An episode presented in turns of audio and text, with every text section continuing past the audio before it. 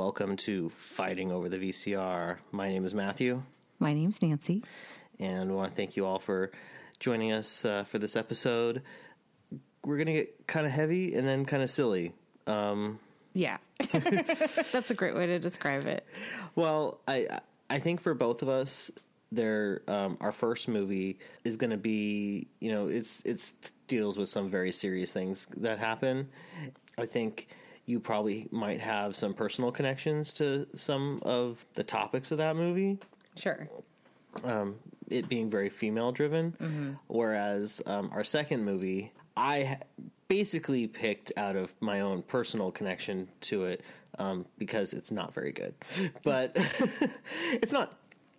I mean, I enjoy watching it, but it's not very well known. So we're going to, in the second half of our podcast, talk about a movie that means a lot to me for very specific reasons. It's called Thrashin'. While we're going to start off, and Nancy's going to give us a little summary, and we're going to talk about a great movie that means a lot to us. That I actually got in trouble over recently because for my rewatch before the podcast, I showed it to my wife and she had never seen it. And she is mad at me because I had never shown it to her after being together as long as we have. And this great movie is called The Legend of Billie Jean. So, Nancy, why don't you get us started off? All right. So, The Legend of Billie Jean came out in 1985. It stars Helen Slater and Christian Slater, playing brother and sister, though they are not brother and sister in real life, despite the last Shocker. Name. I was totally shocked. Well, this was confusing for us as kids. Well, yeah, as kids we were like, oh. Of course. They're obviously brother and sister. I mean, come on, they both have blonde hair, and... Yeah. They were in a movie together where they were brother and sister. I mean, we had seen the Cusacks do that a million times. Why can't the Slaters be doing that? And they're not brother and sister. Exactly. It also has this actor named Richard Bradford as Pyatt. And Peter Coyote plays a detective, Detective Ringwald. And they have two friends that live in the trailer park with them, Ophelia and Putter. Putter played by Yeardley Smith before she got the role of Lisa Simpson. And then Keith Gordon plays Lloyd, a rich kid that they encounter later. It's set in Corpus Christi, Texas, and middle of the summer, real hot, kind of sticky summer. And the movie opens with a shot of a scooter, a Honda scooter of some kind. A Honda Elite. A Honda Elite scooter that is Christian Slater's character. His name is Binks, which is his pride and joy. And he and his sister are heading over to like the local In-N-Out or Dairy Queen or something. I think it's more like, it's kind of like a Sonic, if anyone knows what a Sonic is, where you like drive into a stall, order your food, and then someone on roller skates or whatever can come out and bring you their food. Yeah. It's that kind of place. They were out of vanilla milkshakes. He gets a strawberry milkshake. Strawberry? I know, exactly. You got me strawberry? Yeah. So they're there, this car full of jerks comes over and is harassing Binks for his bike and starts harassing Helen Slater, who plays Billie Jean. Binks is really protective of his older sister and says, you know, get off it, you know, leave it alone. And he's like, oh, what, the bike or the girl? And, you know, I mean, this is how the movie starts. The movie starts with massive sexual harassment. Bullying. It's intense. And to get away from them, he pours this crappy strawberry milkshake all over this guy. Well, you know, they end up at a little local lake that has alligators or something in it and are just kind of hanging out on this really, really hot day. And who shows up but Hubie and his friends, and they steal the bike and mess it up. They trash it. And again, this is Binks's pride and joy. And again, you know, they live in a trailer park. We've got to assume from the very beginning they don't have a lot of money. No. Their dad is not in the picture for whatever reason. Yeah. And the mom, you know, does what she can to get by. But Binks saved up all of his money, birthday money, anything that he ever got, to buy this scooter, which he takes great care of, mm-hmm. and he loves. It's a source of freedom for him. Mm-hmm. And Billie Jean, that they can like escape, you know, the trailer park, yeah. and actually go and do things, because again, they don't have a lot of money, and you know, it's this really hot day in the summer in Corpus Christi, and one thing that I caught on this showing of this watching of the movie that I never really got before was that Hubie, the leader of the jerk squad, they go to high school with Billie Jean. Mm-hmm. So they kind of like, she knows who he is, mm-hmm. and he and his friends all know who she yeah. is, because she's very pretty, mm-hmm. and everyone tries to like pay attention to her because of that, and they hit on her and do all these things trying to get her attention. And let me just point out, her appearance, her prettiness, is the comment that's made throughout the entire film. Oh no, she's totally objectified from the minute the movie starts, and she knows this, because she, as the movie, you know, as Nancy will continue, her looks become a very important theme mm-hmm. throughout this movie. Yeah. So after the bike's stolen and trashed and Binks gets it back, you know, they also beat the shit out of him. And Billie Jean had gone to the police department to report that the bike had been stolen, and encounters Detective Ringwald, played by Peter Coyote, who, you know, is actually, I'll say it right now, my favorite character in the movie. Peter Coyote is... He does a lot of narration in a lot of different things, from nature programs to historical documentaries. So you might recognize him when you see him, maybe, but if you hear his voice, he has a very distinct voice. Mm-hmm. And he really, he actually really feels for Binks and Billie Jean throughout the entire movie. Mm-hmm. He totally gets it. Yeah. So... after Billie Jean reports it, she comes home and finds that the bike was returned, but it's totally trashed, and her brothers had the crap beat out of him. And the next day, they head over to get the money that is owed to fix the bike, and it was $608. They go to Hubie's dad's shop. Mm-hmm. Not a, kind of like a. It's like a grocery, like a general store. Yeah. Yeah, and. You know, Hubie's like, whatever, I'm not paying that. And then the dad walks in and is like, what's going on? And I think he even sends Hubie and Binks away. Binks doesn't come in the store. That's Billie right. Jean is very... Her friend Ophelia, who lives in the trailer park with them, has a car. So she drives Billie Jean and Binks to the store, and Billie Jean is adamant that Binks and Ophelia stay in the yeah. car. She will take care of it. I mm-hmm. mean, he's already gotten the crap beat out of mm-hmm. him. She's worried that he's going to do something stupid, mm-hmm. which, spoiler, he does dumb stuff throughout the entire movie. Yeah. And gets them in more trouble. But so it's only her in the store. Hubie is like, I'm not paying that, and then she kicks him in the balls, which is a great scene. Mm-hmm. And then his dad, Pyatt, sees this happening, is totally embarrassed that Hubie would act this way, and tells Hubie to get out of the store, which then, you know, gives Pyatt the opportunity to really take advantage of Billie Jean. He says, I have that kind of money here, but it's not in the register, it's upstairs, we got to go upstairs.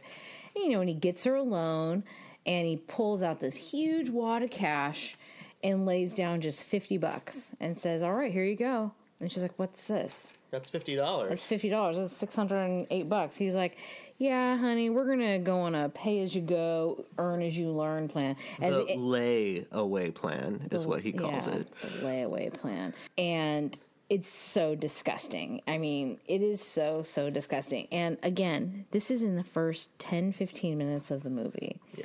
And...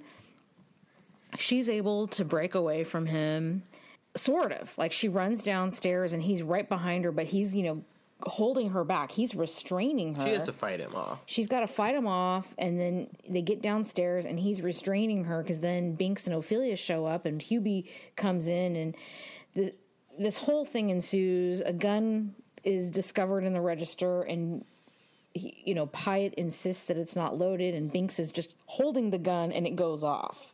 And it shoots Pyatt, and it just sets this whole domino effect of bad stuff that is awaiting Billie Jean, her brother, and their friends. All because it all starts over this goddamn scooter and these boys that just wouldn't leave her alone. Once Pyatt's been shot, it sets off this huge, running from the law kind of theme that carries through the entire movie. And my favorite scene in the whole movie is once it's been arranged that the money will be paid, they are going to meet in a mall. And this huge scene at the mall happened. The detective had set it up. Yeah, they had called the police and were like, we're going to turn ourselves in. And he goes, well, but Billie Jean's whole thing is, but I want the $608 and I want Pyatt to give it to me. Yep. And they said, that's okay, the condition. We'll meet at the mall in this area of the mall. And that's where the exchange will take place. And then we will turn ourselves in. Yeah. And if that had actually happened, it would be a 20-minute movie. But no, because Pyatt, for whatever reason, has money that he didn't even have to provide. Like, the lieutenant was taking care of this. Yeah, it wasn't even Pyatt's money. Nope. The lieutenant, which wouldn't have mattered to Billie Jean. Just getting money from Pyatt would have been fine. Yeah, but she probably would have been annoyed that it didn't come out of Pyatt's cash register. But the fact that Pyatt is dangling the money in front of her and, like, taunting her all over again, saying, honey, you would have loved it. And it's just so gross. Like, everything about it is so gross. And instead of just handing her the envelope, like everybody would have thought would be fine, nope. Drops the envelope, puts his foot on it, and somehow calls his son out. And I don't know what his son was supposed to do. Grab her. Attack her. He emerges from the fake plants that are at the mall. And, she's able to run up escalators and kick him in the nuts for a second time. And then run through a fountain and up more escalators and just cut through them all with Rebel Yell by Billy Joel playing. Billy Idol playing. So good. Like, my favorite scene. And, they escape. But, again, now they're in deeper, deeper trouble. And now that's just them against the law. And it never had to be this way. All they wanted was justice. And here she's the one dealing with greater injustice in terms of the sexual harassment, in terms of them being bullied, them being taunted, the bike being destroyed. Just so much shit is happening to them that is just so unfair, yet they're from the wrong side of the tracks. They're teenagers, they're kids, and Pyatt gets to take on this whole, they're these violent, dangerous kids, and law enforcement needs to be doing something about them kind of stance. And it's just gross. It's just so gross. At this point, they're kind of taking this attitude of, we are, no one's going to believe us. Mm-hmm. We, because of how our age or how the fact that they come from the trailer park, and, Pyatt owns a store, so they're trash, and he's just, he's good businessman from, in the town and everything. So they try to be very strategic with how they handle this, because they know it could possibly go bad. So they've got, and knowing that they're also, like, morally, they are really good people, just being, it's all just a huge misunderstanding. Yes. They try and make sure that they are protected as much as they can in this whole scenario. So one thing they do is they don't have any money. They're poor. Yeah. They don't have any money. But they need supplies. So they go to a toy store, and this is a great scene. They go to a toy store to get walkie-talkies and batteries. That's all they need. Yep. And what they do is, in what looks like crayon on pieces of paper, is they write IOUs and put it where, and like they take the IOU, put it next to where the walkie-talkies are, and they grab like some G.I. Joe walkie-talkies that are awesome. And then they put it next to where the batteries are. And then, I mean, and because they're good people, they would definitely pay them back for this. Once this, they're going to get the $608. I mean, they'll do what they can. But dumbass Binks, who, it's hard to really tell. I mean, this is a movie from the 80s, so everyone looks older than they actually are. I'm going to say he's 16. He's maybe probably 17. He's probably supposed to be 16. Yeah. And she's probably supposed to be 18, 17 or 18. Binks, because he thinks he's like, oh, I'm above the frickin' law, and he thinks he's all hot shit, steals a very realistic-looking toy gun. Because in the 80s, they still sold realistic-looking toy guns. Right.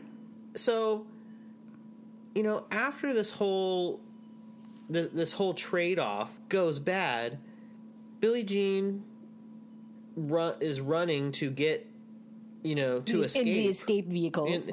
and Binks and Ophelia and their friend Pucker, who... Putter Jacks, played by Yeardley Smith, who've all decided, you know, the two of them have decided to help out Binks and Billie Jean. They've got the getaway vehicle going, and they seemingly are about to get away, and the really nice cop who's trying to help them out catches up with them. Yeah, he goes in a different entrance and figures out where they are. Dumbass Binks pulls the toy gun on him. Yep. So, of course, he thinks it's a real gun. He's hearing he's never met Binks. He doesn't know if he's a good kid or not. Yeah. He just knows from what his sister told him. And he has to assume it's real, so it becomes this huge chase. And this escalates things to a level that is preposterous. I mean, it is, and I think it's really important that they show this happening, because especially in today's day and age where things can get so easily misinterpreted or overblown or anything because of the internet and whatnot, they become criminals everywhere. Like, people are like saying making up stories. So what I'm going to assume was maybe 3 days total, maybe 4. Maybe. Like, they were technically, like, on the run for maybe 4 days, which felt like an equivalent thing of people watching O.J. Simpson in the White Bronco, which happened, like, 10 years after this movie came out. Just this intense attention. You know, for example, so this happened obviously before the internet was created, and the main way news was distributed was really the radio, like what you're television. Yeah, what you're hearing. Yeah, so television, radio, and newspapers, and what you're hearing most on the through the movie are like the local radio station giving all these updates about what's going on with Billie Jean, and like every now and then there would be these news reports that cut in showing updates. And the idea that this one small accident, it really was an accident at this general store, becomes this ultra-sensationalized story in this part of Texas. Thinking about that nowadays, it's like, how many shootings are there every day? How many incidents are there every day? You don't hear about, like, nothing gets this kind of attention. And it's not even just that these stories were getting really blown out of proportion, and it just kind of kept snowballing over these 3 or 4 days. They took cover at a house that they thought was empty. Turns out it was another teenager who, very, very rich and very into movies and filmmaking. So he set Billie Jean up to answer all of these, all of this publicity. Like, she was able to finally make a statement. So she goes in and dramatically cuts off her long blonde hair and gets this short haircut, which then tons of people emulate, which is so bizarre. Well, and then she makes a video, which then gets distributed to the press so people can hear her explain their side of the story. Say, we're not thieves, we're not crooks. We didn't mean to do anything. This is a big misunderstanding. All we want is our $608. Fair is fair. Well, building up before that even happens, before she cuts her hair, two very significant things happen that really kind of flip the switch on in her mind. First, when they get to Lloyd's house, the rich kid's house, they turn on the TV and start watching the news coverage. Yeah. And while watching this news coverage, they just kind of see, you know, all the lies, everything that's being made up about them, people from different cities that are in completely different directions are saying that they robbed them at gunpoint and took their money and all this kind of stuff. It's really overblown. And they become scapegoats for everything. But there's in some of the interviews with some of the people who witnessed the actual events at the mall, there's people who really kind of get on her side. Yeah. And they kind of show, like, I think that guy's a jerk, and, you know. Yeah. And so the first big moment is she starts seeing, like, oh, wow, you know, there's people who really hate us because of lies, and then there's people who actually see us for who we are. For who they are or what they saw. Well, because they saw it what they're happening. Interpreting. Yeah, from what they saw. Yeah. The second big thing that happens is after they're done flipping through the news, they stop on the movie Joan of Arc. Yeah, yeah. And she's like, "What happened? What is this?" And Lloyd explains the whole story of Joan of Arc. Yeah. And how she had she had short hair to pretend to be a man so she could fight in the war. These two things, I think, seeing the news reports and then seeing this movie really inspire this moment to where she needs to, first of all, answer Pyatt and all these people making up stories about her and her brother.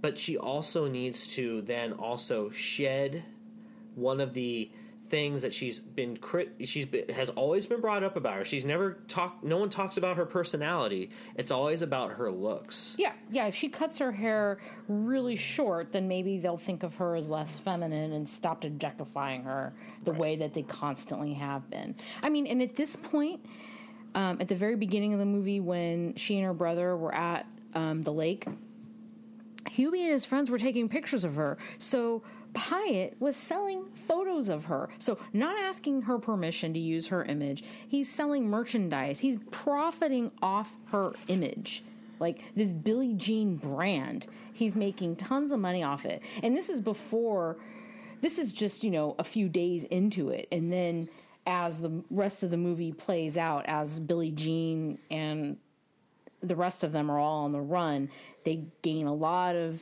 coverage. And this, as an adult, all of this seemed much less realistic than I think it did as when we were kids. Because I think when we were kids, we were like, well, sure, of course there's going to be We Love Billie Jean bumper stickers and Frisbees and T-shirts and visors. And I don't think it seemed as weird when we were kids because I don't think we got a grasp of how long it was. Because I really don't think this took place over more than, at most, a week. The whole movie? Yeah. Well, maybe two. I think there's definitely a significant amount of time that kind of passes between when they leave Lloyd's house to when the final confrontation at the end of the movie is, because there's like a lot of, like, they get separated and a couple other different things happen. If it's more than 2 weeks, I'd be shocked. Let's just give it 2 weeks. Okay. A fortnight. We'll agree that it's a fortnight. A fortnight. Yeah.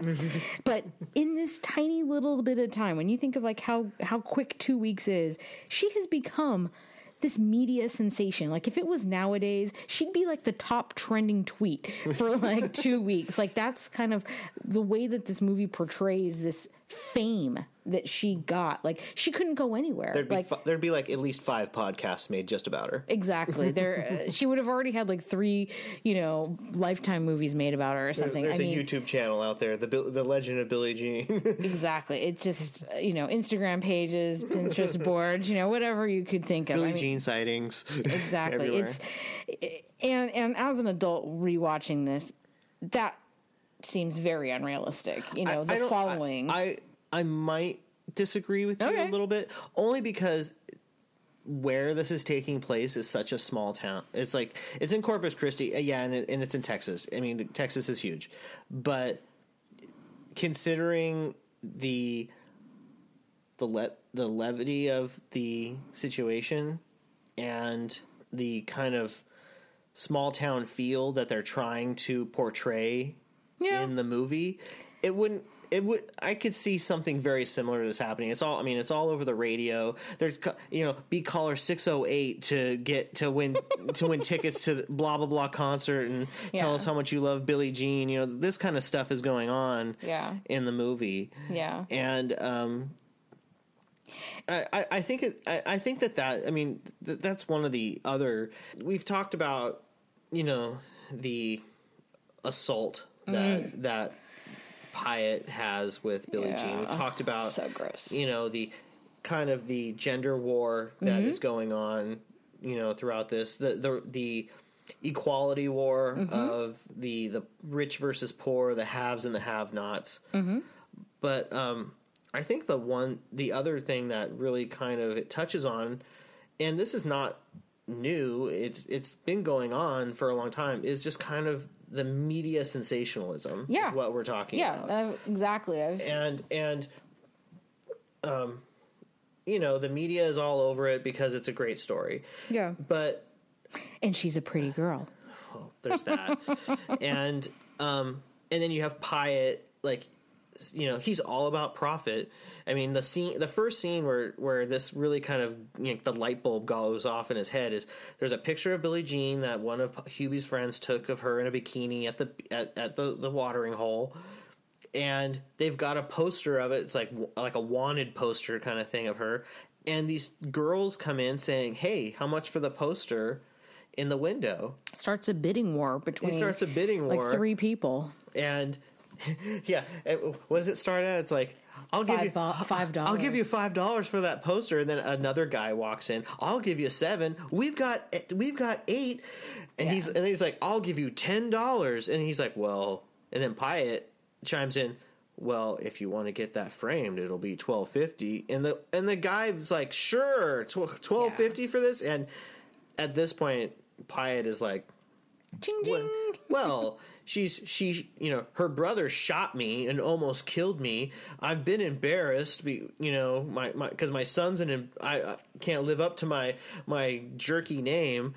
You know, I'm going to make a buck off of this. Yeah. And luckily that starts right in front of Detective Ringwald. Oh yeah. Which I think is great, like cuz he's so clued in right away, like, this guy sucks. He's definitely, Ringwald is great kind of as a tool in the story, just because he's almost like, yes, he's involved, but he's almost like the observer watching this, and is kind of the more, like, again, he's the moral center, like, like, he understands that shooting someone is wrong, of and course. Stealing is wrong, and being on the run and not turning yourself in is wrong, but he also he can see right through Pyatt the whole time. Oh, yeah. Like, I think he's like, I know something else went on here. Well, he even said that to him at the mall when they were going to have the payoff. Like, what really happened in that store? She is a pretty girl, isn't she, Mr. Pyatt?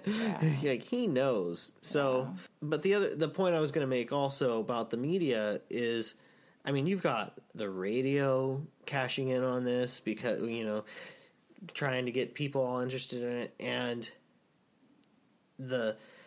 and all this happens without anyone really knowing what the real story is, what actually happened in that store. Well, who are they asking? They're asking Pyatt. Pyatt's version is the one that's getting retold, right? Because he's the one making money off the story, and in theory, he's not in a position where he has to run away from the law. Like, the law is on his side. Right. Like, appearance-wise, I mean, if they knew that he, you know, almost raped her in his office, then, yeah, maybe the law wouldn't be on his side, but that'll never come to fruition because it's his word versus her word. So getting back to the plot of the events of the movie. Yeah. When she records her you know, her video basically telling people like what happened. One thing that's really interesting, and you never even really know if she even tells her brother or Ophelia or Putter, is she never says what actually happened between her and Pyatt. The whole thing that she is emphasizing is that they're making up stories about us, and all she wants is the money for the scooter that her brother, that was her brother's, that Hubie destroyed. And I think a lot of that is because she doesn't want her image to be the center of it all. Yeah. She wants it to just be, this is what is right. Yeah. Do what's right. Fair is fair. Exactly. And that becomes the running theme for, for her, the followers that she ends up getting, which is, and then they make the video, they release it to all the news outlets, and they start getting this huge following of, people cutting their hair, putting bumper stickers with, fair is fair and I love Billie Jean, which again, profiting off of it, is, pretty sleazy, but, T-shirts. I'm not saying that getting the message out there is wrong, but the commercialization of terrible events is where it becomes. And again, people don't know the whole story. Nope. And the only time she talks about the whole story is at the very end, after the confrontation at the beach, where Binks is dressed up as her and returns Lloyd as their hostage, and he gets shot, and like the whole kind of chaos breaks out as people running around or whatever, and then she stumbles upon his pop-up shop. Pyatt has like a little pop-up stand on the beach, because that's not even where his real store is, with all of his Billie Jean merchandise, and it's just everywhere. Yeah, and everyone there is wearing T-shirts with hats, and and it's this whole kind of media circus. And he even had this really, really large, like Burning Man installation size Billie Jean with her short haircut pointing a gun to the ground, like statue, probably 50 feet, 100 feet or something? No. It was probably like 800 feet. No, it was probably 10,000 feet. No, it was probably like 8 feet tall. Oh no, it's bigger than that. No, because it was on top of his store. Okay. It was on top of his pop-up store. Okay, either way, it was huge. It looks like this like monolith. Either way, it's huge, and here she. At this point, she doesn't even know. Like, of course, she's run into people. Like, she's seen women with her haircut, but I don't think she's really seen all the merchandise that's out there. And she certainly hasn't seen that he's the one who's profiting off of it. Right. So she gets to confront him. And it was finally in this confrontation where she says, you told me you were going to earn as you learn, pay as you go, the layaway plan, and that you were going to love it. And that was the only time she'd voiced it, but she got to say it in front of several people. And the news and everything. Yep. There's like the radio people, the newspapers, the TV people are all filming all of this happening. And what does he do? He goes into the register, like grabs a bunch of money, hands it to her, and says, "Here, for your trouble." Yeah, and, it might be a little more, a little less. Just take it, Of course, he's got all the money in the world now because it's blood money. It's blood, and she's like, she gets to kick him in the nuts and then throws all the cash at him and says, "You can't buy me. You cannot buy me." And then the whole, we can assume at that point, all of the merchandise goes up in flames. She kicks him in the nuts. He falls down. Like a tiki torch kind of tips over and starts burning all the stuff, including the big Burning Man statue of Billie Jean.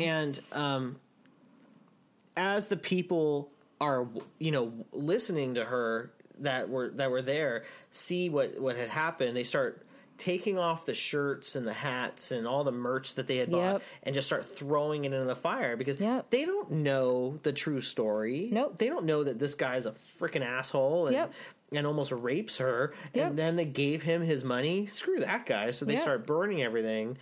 And then as it's burning, you have this now mirror image of Billie Jean burning, which is just like the scene she saw in Joan of Arc. Yeah. Kind of making that connection of, you know, this woman who tries to do something beyond the norm. Yeah. And really try and get justice. Well, yeah, she was truly a symbol of, she became a symbol of bravery, injustice, and empowerment for all of these young adult women that, you know, were following her story.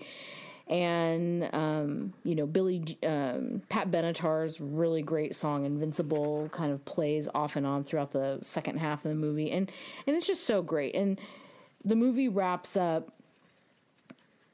with a shot of them on a snow scooter or, you know, it opens with a scooter and it ends with a scooter, but we have to assume that, hey, they've been able to move on. Everybody, you know, they're going to be fine. They've moved on. But I feel like watching this movie again and knowing that we saw it so many times when we were kids, it really impressed that, you know, there is some really crappy stuff that happens. And this bullying is, the bullying was horrible. The sexual harassment behavior is just beyond. And the fact that all they wanted to do was get their story out. They want, or, well, actually, no, they didn't even want their story out. They wanted their goddamn money. That's all they wanted. Give us the money to fix the scooter. Let's move on. But other adults had other, you know, one adult in particular had a totally different idea of how he wanted things to go down, and he got to control the story. Oh yeah. Well, and it touches on so many feminist themes that are really important, and I think, It's one thing that's interesting about this movie is I can't really think of a lot of movies today that specifically deal with this kind of situation the way it is dealt with in this movie. And I know that there are some, and maybe it's because we're in a lot different kinds of times now, but when we watched this as kids, you know, I'm younger than you, so a lot of these themes were a little more, they were over my head. You know, some of these themes were over my head. I got that it was right. I got the difference between the right and the wrong. Yeah. But now that I'm older, I have, because we probably saw this movie on HBO. Oh yeah, and we definitely had a dub of it. We probably recorded it off the cable. Yeah, we watched this movie multiple times. But we had neither of us had seen this movie in many years.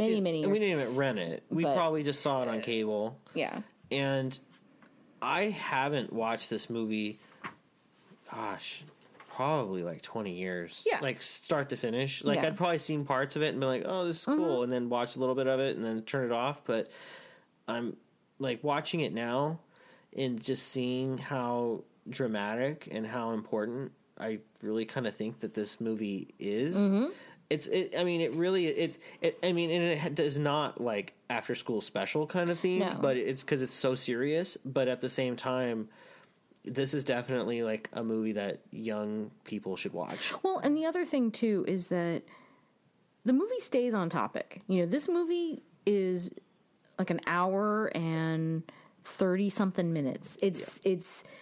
It starts, like I said, with the shot of the scooter, her being harassed, the scooter getting taken very quickly. Like it gets right to the point very fast, and it really never deviates too much from they just want justice. And and there's a lot of movies, like if it were made nowadays, I could see several little side stories that they would try to make more important or whatnot. And you're like, that's not necessary. I felt like this movie stays focused. I mean, there's a couple things with Putter that get kind of annoying.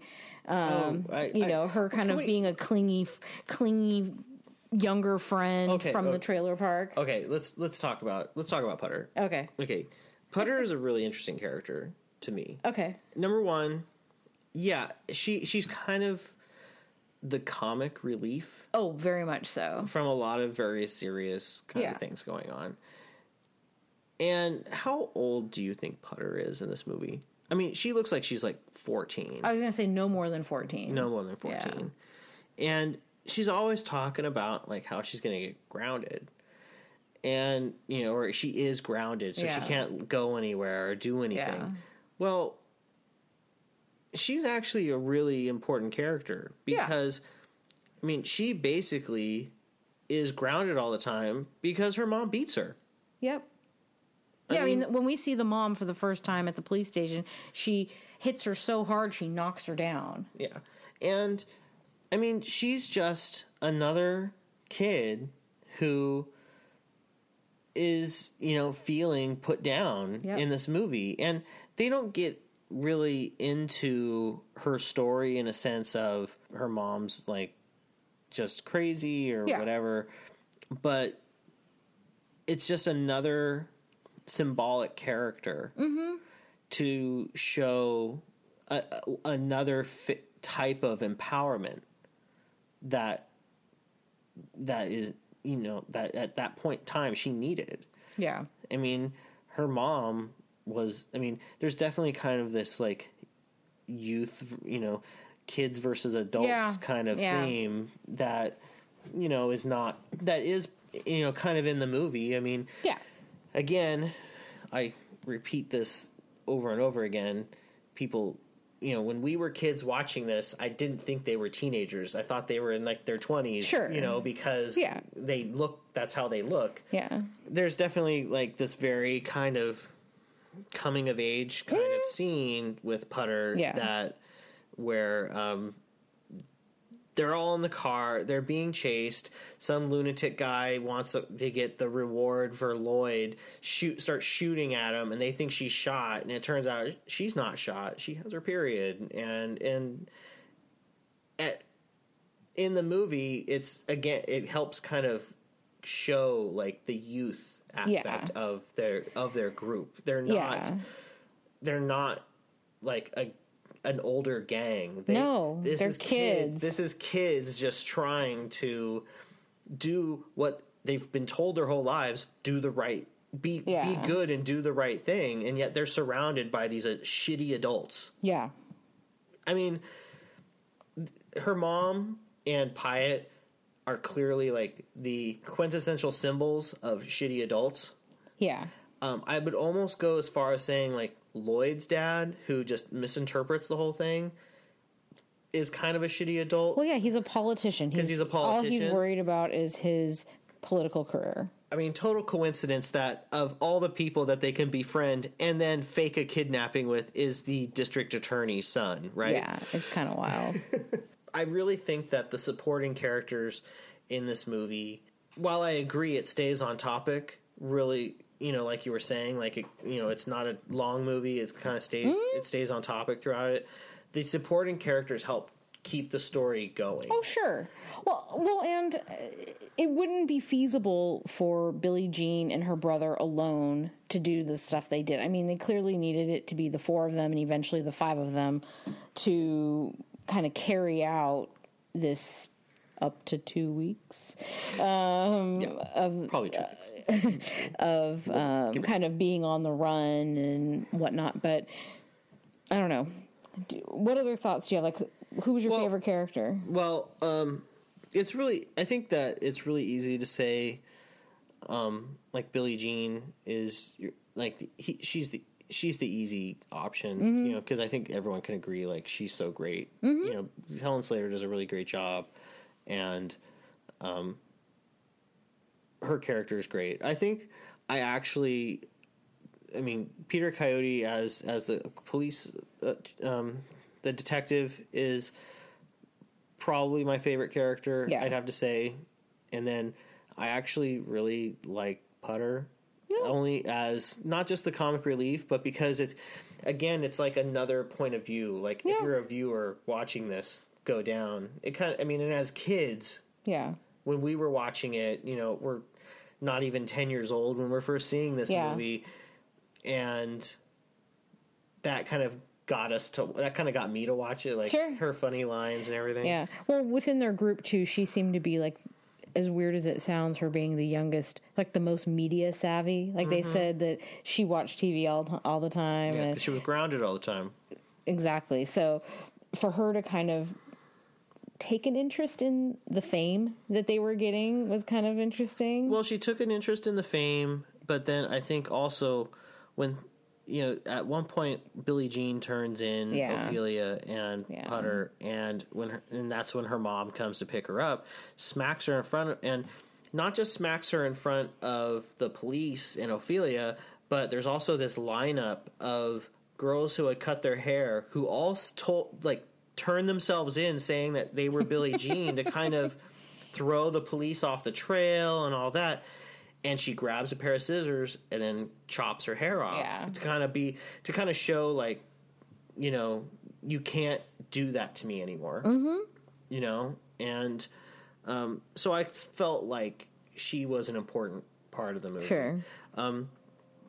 One kind of not so serious note about that, though, is I wonder, any time I've ever seen her in real life, she's always had short hair. So I wonder, like, did she cut her hair and then just keep the Billie Jean haircut throughout the rest of her life? Or did she always have short hair and he was wearing a wig at the beginning of the movie and then we actually see her real hair? It was probably a wig. I mean, who knows? I mean, it's interesting.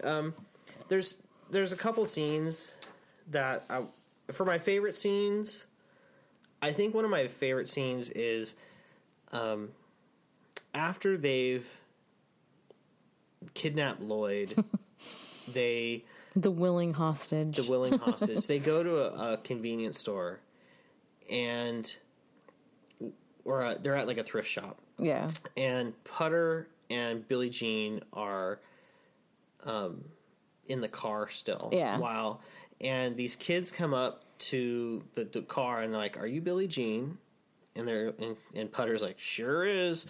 And they're like, "You really have to help out Kenny. Yeah. He's in a lot of trouble." And you're like, what the hell is going on? So all these kids start taking her to this house. And as they're walking from their car to this person's house through the neighborhood, all these people are like, "Oh my God, that's Billie Jean. Yeah. Let's go." And they see her get taken to the house, hearing this man yelling at a kid. Things being thrown in the house. It sounds like he's being beaten. It's awful. So awful. She goes into the house, sees this boy who looks skinny as hell with bruises on him and cuts on his face, hiding between a couch and a door. Yeah. As his asshole father is beating the shit out of him, and he's sitting in the kitchen just staring at him. With a belt in his hand, Yeah. And she's like,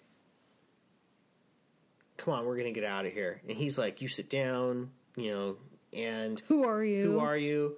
And then she says... She's scared. She's like, "I don't know what the hell I'm going to do. I've never done this before. What the hell am I doing going in this house?" Like, I'm not a social justice warrior normally. And she's like, "I'm Billie Jean." And he's like, "You ain't her." And then he looks out the window and sees all the people who have come to see if she's going to help Kenny. Mm-hmm.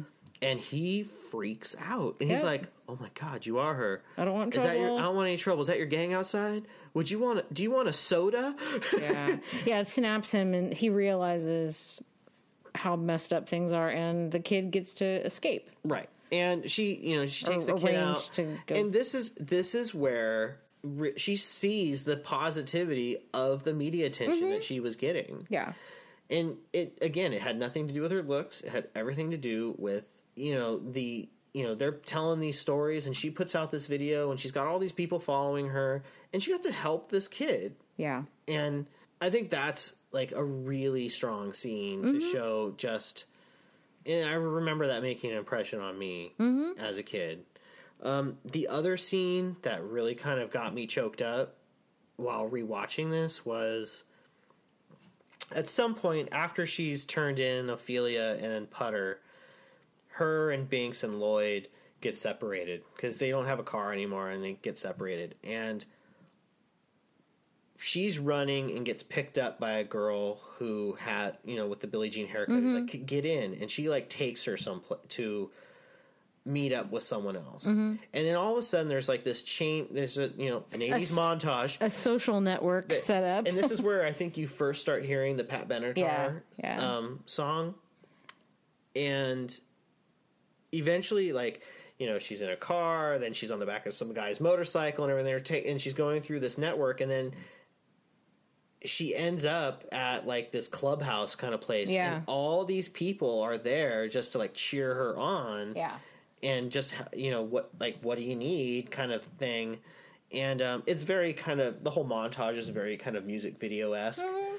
But I thought that was just a really cool kind of thing. Like mm-hmm. how she was able to inspire and bring these people together. And again, this is all kind of based on like a whole bunch of different allegories and all this other kind of stuff from history and everything. But that was probably my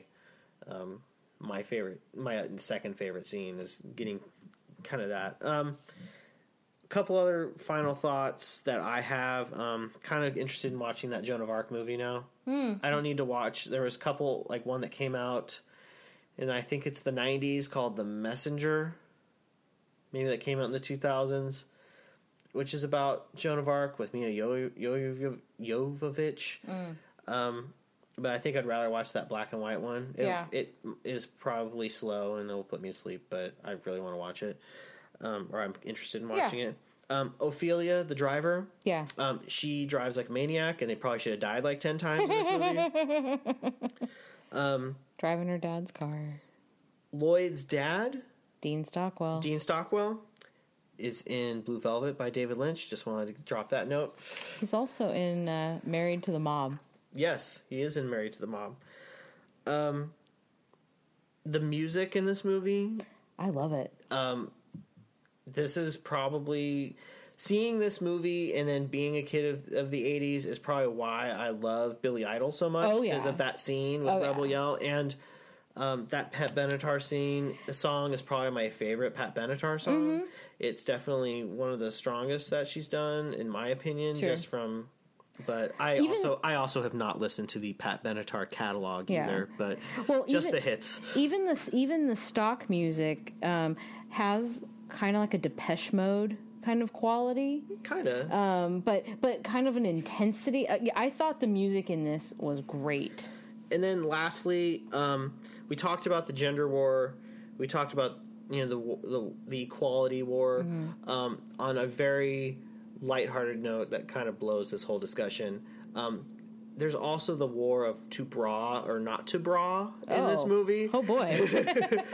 Which Billie Jean just can't decide, you know, whether she's going to run around with support or not. I don't know. That just kind of happens. I'm sorry. I noticed it. I didn't notice that. I wasn't paying attention. Why would you? Yeah, I wasn't noticing.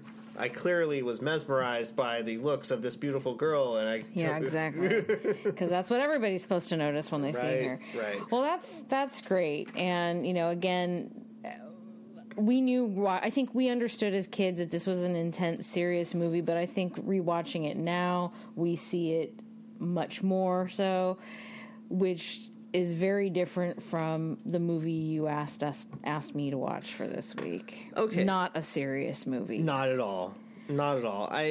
So we're going to transition now to hopefully something that, who knows, this might only take 10 minutes. No, it won't. It's called thrashing, but I'd call it trashing. No, it is called thrash in, apostrophe at the end of the end. No G. Okay. There's no G. Okay. It's Thrash In. Starring baby Thanos. So this movie's called Thrash In. It came out in 86, and it stars Josh Brolin. Now, the movie came out after Goonies, but there's no way. It had to have been filmed before, because he looks younger in this movie than he did in Goonies. And basically, it's about skateboarding. And without going into a lot of plot details, I think the more important thing for me in this movie is why I like this movie. So when I was a kid, I liked skateboarding. Mm-hmm. I had a skateboard. I skateboarded with my friends around the neighborhood. But I'm just gonna put this out there right now. I was shitty at it.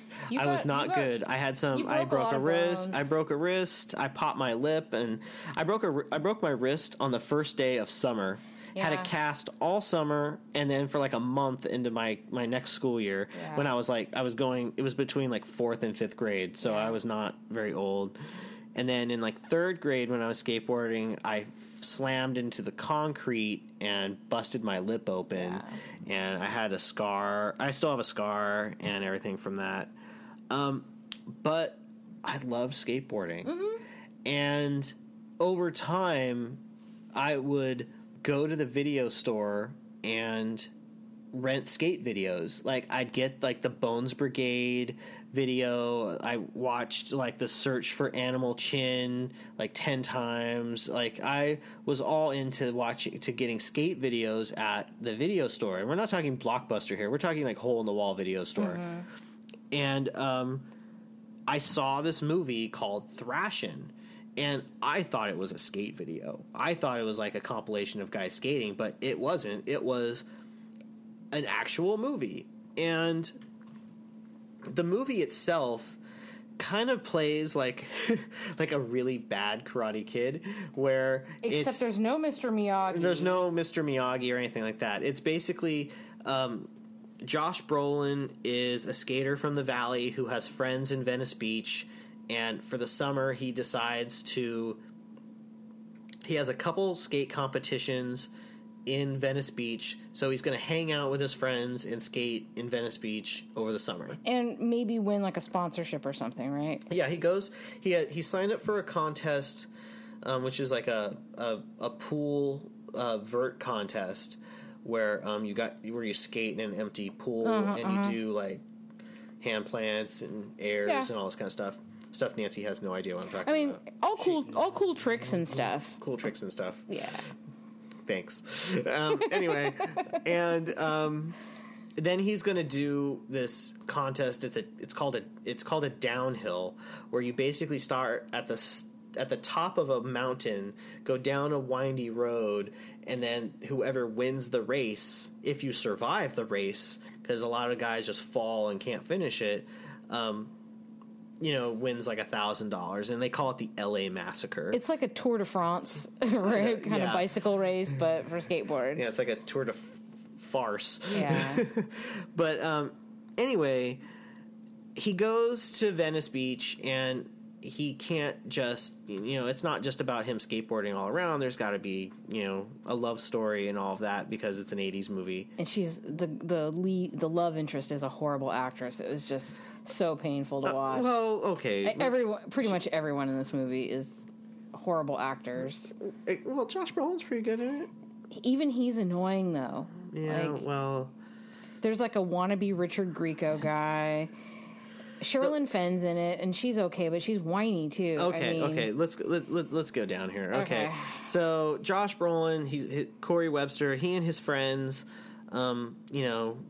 they're like their little clique of skate friends, and then they meet up with like the bad group called the Daggers, which as like a skate gang name, I think is pretty awesome. They have like a stencil of a dagger that they stencil all over the house they all live at and everything like that.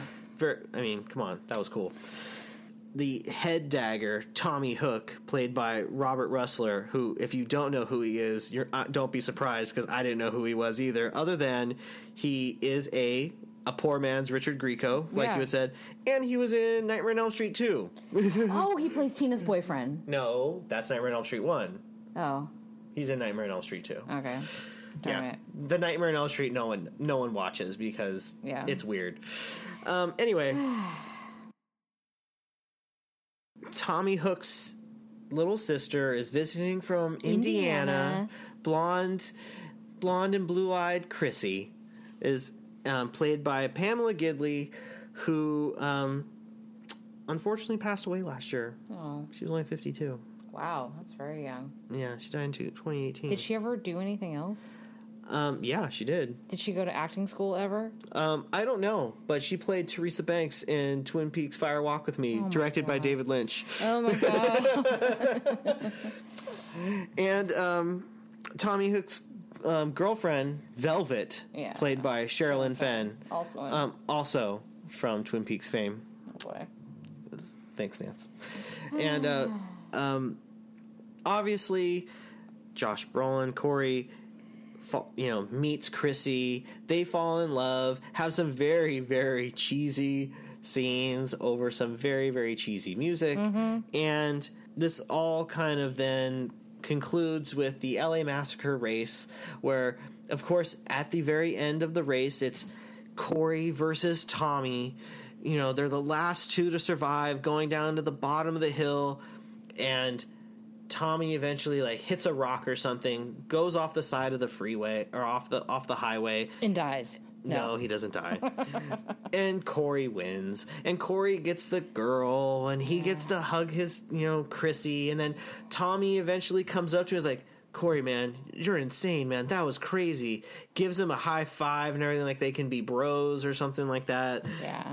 Yeah. And then the movie ends. Yeah. And this is a fairly light movie. Yeah. It's not something to really lose sleep over as far as what, Legend of Billie Jean or anything else that is of importance, but it left a huge impression on me. Yeah. I remember you did love skateboarding. And here's the thing is the reason why I picked this movie is not because I think it's the greatest movie and everyone should watch it. In fact, clearly it's really hard to watch. You can't stream it. You can barely buy it, and the reason why we rewatched it and I'm talking about it is because I happened to find on YouTube someone had sliced it up into 9 different parts so I could watch it. So I watched it and I was like, "This is not a great movie, but I love watching this movie." And you still love watching this movie? If it was on, I would stop and start watching it. Oh wow! If it was on, I'd stop channel surfing and I'd watch it. A, for the skateboarding, and also for the music in it. But the music's horrible. The music is great. Music is cheesy canned, 80s music. Oh my god! You're fired. You're fired. Okay. Over the years, in high school, I hung out guys with skateboard because I loved watching them skateboard, and I just like the style, I like the music, around it. I love watching guys skateboard, and even to this day, there's one of my favorite shows to watch. I don't know if they're going to continue doing it, is a show on cable called King of the Road, which is a scavenger hunt skateboard show where teams go from city to city and have to do tricks. And I could watch this show all the time. I'll put reruns on it just to watch these guys skateboard. Again, I'm not good at it. I would not try and do it. But so many different times, the skateboard culture or skateboarding itself has made me happy. So So when I saw this movie, I was like, you know what?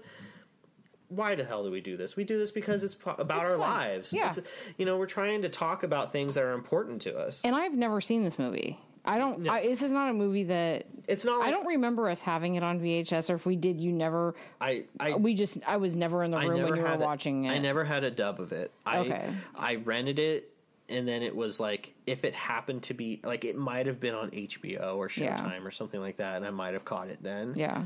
But it wasn't something I'd watch over and over again. But I remember really enjoying it. Can I throw out something to compare this movie to? Yeah. So Matt and I saw a different skateboard movie not even a year ago called Mid-90s.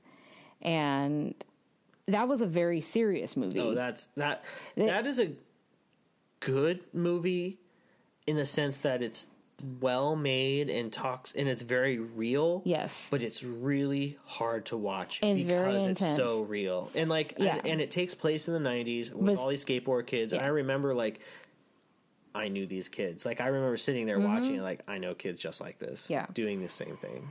if you're not in the mood for a light, silly movie about skateboarding in the 80s, I would suggest picking up Jonah Hill's mid-90s. Yeah, it's watch it.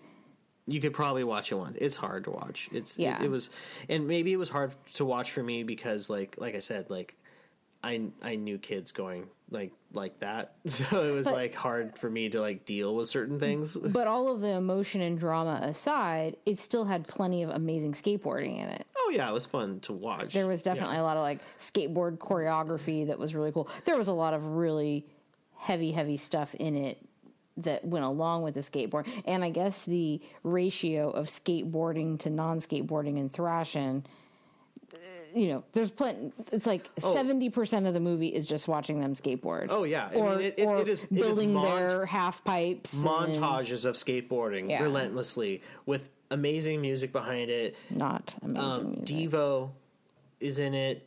There's some really good mid 80s kind of punk stuff in it, but this also, because of the music, also culminates into something else that I really like is this was the first movie where I had to hear one of my favorite... Oh, Red Hot Chili Peppers are in this movie. No, well, yes, they are in this movie. Awesome. And, like the fun, cool Red Hot Chili Peppers and not the... commercial Red Hot Chili Peppers of the last 20 years, more like the like creative artist Red Hot Chili Peppers of the beginning. Yeah. No, this was the first time I got to hear one of my favorite LA punk bands from the 80s, The Circle Jerks. Mm. And it's the scene where after Corey and Chrissy get it on in the trailer that he's staying in at his friend's house, he, takes her back to her place, and then Tommy sees him pulling up and skating off, so they chase him down. And as they're chasing him down, that was the first time I had heard Wild in the Streets by the Circle Jerks. Oh, yeah. Yeah, and that's great. I didn't know who that band was. Mm-hmm. I just remember being like, this song is fucking amazing. Mm-hmm. And it wasn't until years later when I became a lot more... music cultured. Mm-hmm. When I heard that song again, I was like, that's the song from that movie I grew up watching. This is freaking amazing. All right. And their first album is one of my all-time favorite punk albums, so I'm really connect to it on that level too. So I will clarify, aside from them, Devo, and the Red Hot Chili Peppers, all of the background music, like all the canned music, is just so goofy. One of the songs in the club before the Red Hot Chili Peppers performs is the Bangles. Oh, I didn't notice that. Yeah, you didn't. Or else you'd have much more respect for the music in this movie. He's also wearing a lot of cool t-shirts. He's got a Susie and the Banshees t-shirt on. I mean, culturally, they really hit this. Here's something that you probably didn't know about, but I know about because I've watched other movies about skateboarding. Mm. The production designer on this movie is a woman named Catherine Hardwicke, who lots of people know because she directed Twilight. Oh, wow. But before she did Twilight, she did a really good movie that I think you should watch called Lords of Dogtown, mm-hmm. starring Heath Ledger. It has Emile Hirsch in it, mm-hmm. and it's about the beginning of like skateboard contests and up and coming, sponsorships.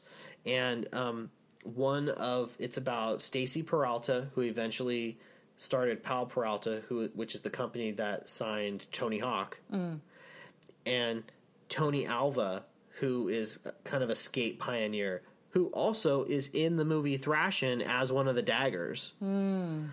So Catherine Hardwicke made that movie Lords of Dogtown and was the production designer on this. So she comes from like a skateboard culture. So that really helped with authenticity in this movie.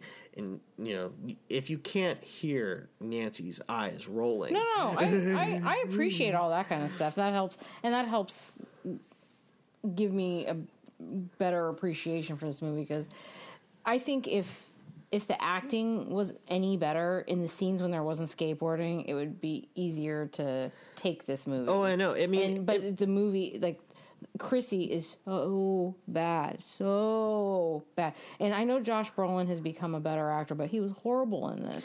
Well, I mean, and all of his goofy friends. Yo, his goofy friends are terrible. They're so terrible. The scene after he's supposed to break up with her reminded me so much of the scene from Say Anything when they're all like at the gas and sip. But this is like the dumb goofball version, because even the friend with the hat reminded me of like a low-grade Jeremy Piven. Yeah. Yeah, his blonde friend Tyler reminds me of Jason Segel from How I Met Your Mother. The one with the blonde flowy hair or the curly hair? The curly hair guy. The goofball with the goofball one. Yes, he does look a lot. He does seem a lot like Jason Segel. He has a martial quality about him. And then Tyler, the blonde whose house he's staying at, is actually in Lost Boys. Yeah, I recognize him. So you could recognize him. I would agree. The acting in this is not great. No. As far as Chrissy goes, I will say this. She never had kind of the, oh, me, I'm just some sad kind of girl kind of quality. Or she always stood up to her brother. She stood up to Corey. I mean, she was kind of ballsy. Well, and she did say she didn't want either. Like, she never picked sides. Like, when they were supposed to be in this contest again, you know, when they were going to be on opposite sides, she never said, I want you to take him down. Like, she didn't want her brother to get hurt. No. She didn't want her boyfriend to get hurt. No. I mean, and there was some shady shit that they did when Corey was skating. Like, there was a half pipe or something, and like they poured a bunch of jacks down. It's like they messed up the Daggers were jerks. They were a gang. Suck. They were a gang. Yeah. I mean, but you know what's funny is I actually kind of liked Tommy Hook. Like, there was something of, like, he was annoying and stupid, and she calls him out for like how the show is always about him, like the Tommy show never stops kind of thing, because he's got such an ego being head of this gang. But there was something about him where I was like, I kind of feel like he is just trying to like take care of his sister and have fun. He just is a jerk about it, and he's. I mean, you don't beat up people and you don't burn their ramps down or try and hurt them. I mean, come on. But do better. Yeah, do better.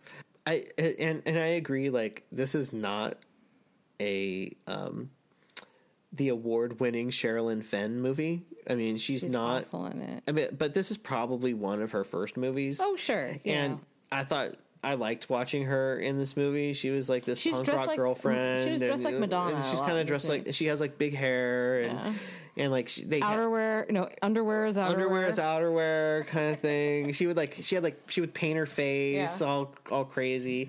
At one point they have like this battle scene and she cuts a lock of her hair and turns it into an earring and gives it to Hook to wear, which Corey then just rips out of his ear, and it's just crazy. But again, this movie, this isn't like the impetus of how much I like skateboarding, but it was part of my growing up, sure, and part of my life. Now, there's another movie that probably people are like, why aren't you talking about this movie? Probably because it's worse than this movie, in my opinion. It's called. It stars Christian Slater and it has skateboarding. It's called Gleaming the Cube, which means nothing, which has no meaning in skateboarding. It's so bad that they couldn't sell a movie called Gleaming the Cube with a guy skateboarding on it because it means nothing. So if you tried to ever rent it or watch it, it could also be called like A Brother's Justice. Okay. Because that movie has like this political aspect of it where his brother's murdered and he's trying to solve his brother's murder. Oh, and he just happens to have a skateboard. That's kind of what that movie's about. Okay. But it was totally marketed as a skate kid gets justice for like his brother's murder. Yeah. And that is not a movie I could stop channel surfing and watch. I probably only would for nostalgic reasons, but I would not be like, oh man, this movie's amazing. Yeah. I gotta rewatch this movie. Whereas Thrash and I would. You'd still call it amazing? I think that it is not a good movie, but I have that emotional connection to it because it's something I saw as a kid that had, I mean, I remember like there's scenes where they're doing the downhill and Corey's preparing for it and he would take like duct tape and wrap it around his hand and his fingers. And I remember like being like, I'm going to go skateboarding today. Oh, got to put my duct tape on. And I like duct tape my hand and be like, oh, I'm pretending I'm going down the downhill. So I got to like drag my hand on the ground. Good thing I put duct tape all over it. That kind of thing. Well, And so there's that emotional kind of connection to, and I think that's true of a lot of movies for people, is like you saw this movie growing up. It's not very good, but you can look past all of that because you enjoyed it. I mean, we talked about that with like The Sandlot. Yeah. Like there's probably a lot of people who love The Sandlot because maybe they love it because they think it's funny and or that it's about baseball or whatever, but there's probably a lot of people who love it just because like they saw it as a kid and it brings them back in time. Sure. You know, so yeah. Anyway, so again, my main keys were skateboarding. I love skateboarding. And like I said, I mean, even today, like I was on my phone looking at skate videos on Facebook. Because so it was like, oh, trans world skateboarding's on, and I'm just watching people do tricks. And I could sit there and do that for an hour, just watching skate videos. Yeah. And guys, especially now, because like when I was skateboarding, street skating wasn't even as big. It was all about like trying to do vert skating, which you can't do unless you have a ramp. And then street skating got big later in like the late 80s and throughout the 90s, and that's like the main, like one of the main things now, where it's like jumping over stuff, flipping your board and all of that, and just watching that is just like how I'm mesmerized by how guys do these tricks. It's fun to watch. It's fun for me to kind of go back and kind of live vicariously through these people doing these tricks, thinking like, man, that'd be amazing to do. And so I really enjoy it. And, well, I'm glad that it's so important. I mean, I don't remember us ever talking about this movie. I never saw it when I was a kid. I'm glad that it wasn't more than an hour and a half long. If it had been one of those movies that's trying to stretch out to 2 hours and it's like, really? That would have made it even worse. But, I mean, I'm glad I got to experience a part of what was so important for you as a kid. And you know, like we've said before, we're trying to kind of, we want to really kind of find movies that connect to us growing up. And I think that it was a movie I needed to kind of like, since I rediscovered it and I was like able to watch it and figured out, I mean, and then I don't know if I said this, but, my wife found it on eBay and bought it for me. Yeah. So we could watch it for this podcast. Yeah. And, getting to like, rewatch it and everything, it really kind of solidified to me like there was some important things that might have like ideas that incepted into my brain because of watching this movie that kind of made me who I am. So. And watching Josh Brolin have trying to fit the infinity stones on his duct taped hand as he was skateboarding. How awesome. Like, look at that connection there. I'm really kind of curious, like, how much skateboarding he actually did in this movie. I'm going to guess he had to have done some of it. Oh, yeah. He had to at least done some, but I don't know. I mean, some of the tricks and everything. I mean, I would love it if anyone ever interviews him now and asks him about this movie. Oh yeah, I think that would be hilarious. We'd like to talk to you about a movie you did in the 80s. No, not Goonies. Not Goonies. Another movie with other kids. Yeah, thrashing. Yeah. Do you think that? I'm pretty sure I know the answer to this. But do you think the Cusacks would have any interest in watching this movie? Do you think I could get them to watch this movie? I don't know. Maybe we could. I don't remember. Well, Lloyd Dobler was a kickboxer, so he definitely is into physical stuff. So maybe he would be interested in watching a skateboard movie. Well, and, like you said. And there is a brother-sister conflict in this movie. Yeah. Well, maybe sometime we could ask them if we ever got them on this show. We're going to try. Yeah. But, well, like I said, we started out heavy. We got light at the end there. Mm-hmm. And once again, I want to thank everybody for listening. This was kind of a fun kind of week because I got to relive two really important movies. And to me, one that kind of really touched me personally and one that we got to watch as kids. I'm really glad we got to rewatch. Yep. I was really glad to rewatch a movie that I really liked growing up and then experienced for the first time. Matt's movies. I want to ask you, back to Legion, but so do you have, like, watching it now, do you have, like, a way different appreciation for it, watching it, you know? I have a deeper appreciation for it now. Yeah, because I didn't understand the bigger issues the same way.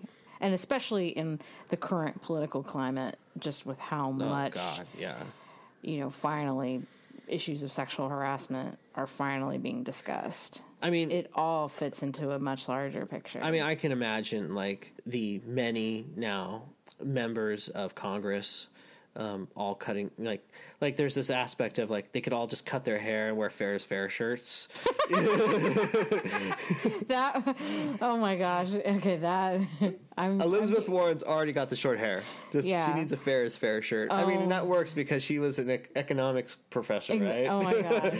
That is actually a really, really funny visual.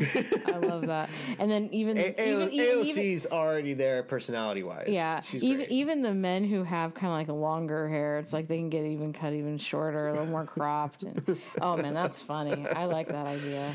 So, well, thank you guys so much for listening. Follow us on Instagram, on Twitter, on Facebook, and we appreciate you sticking with us. All right. Thanks everybody. Bye.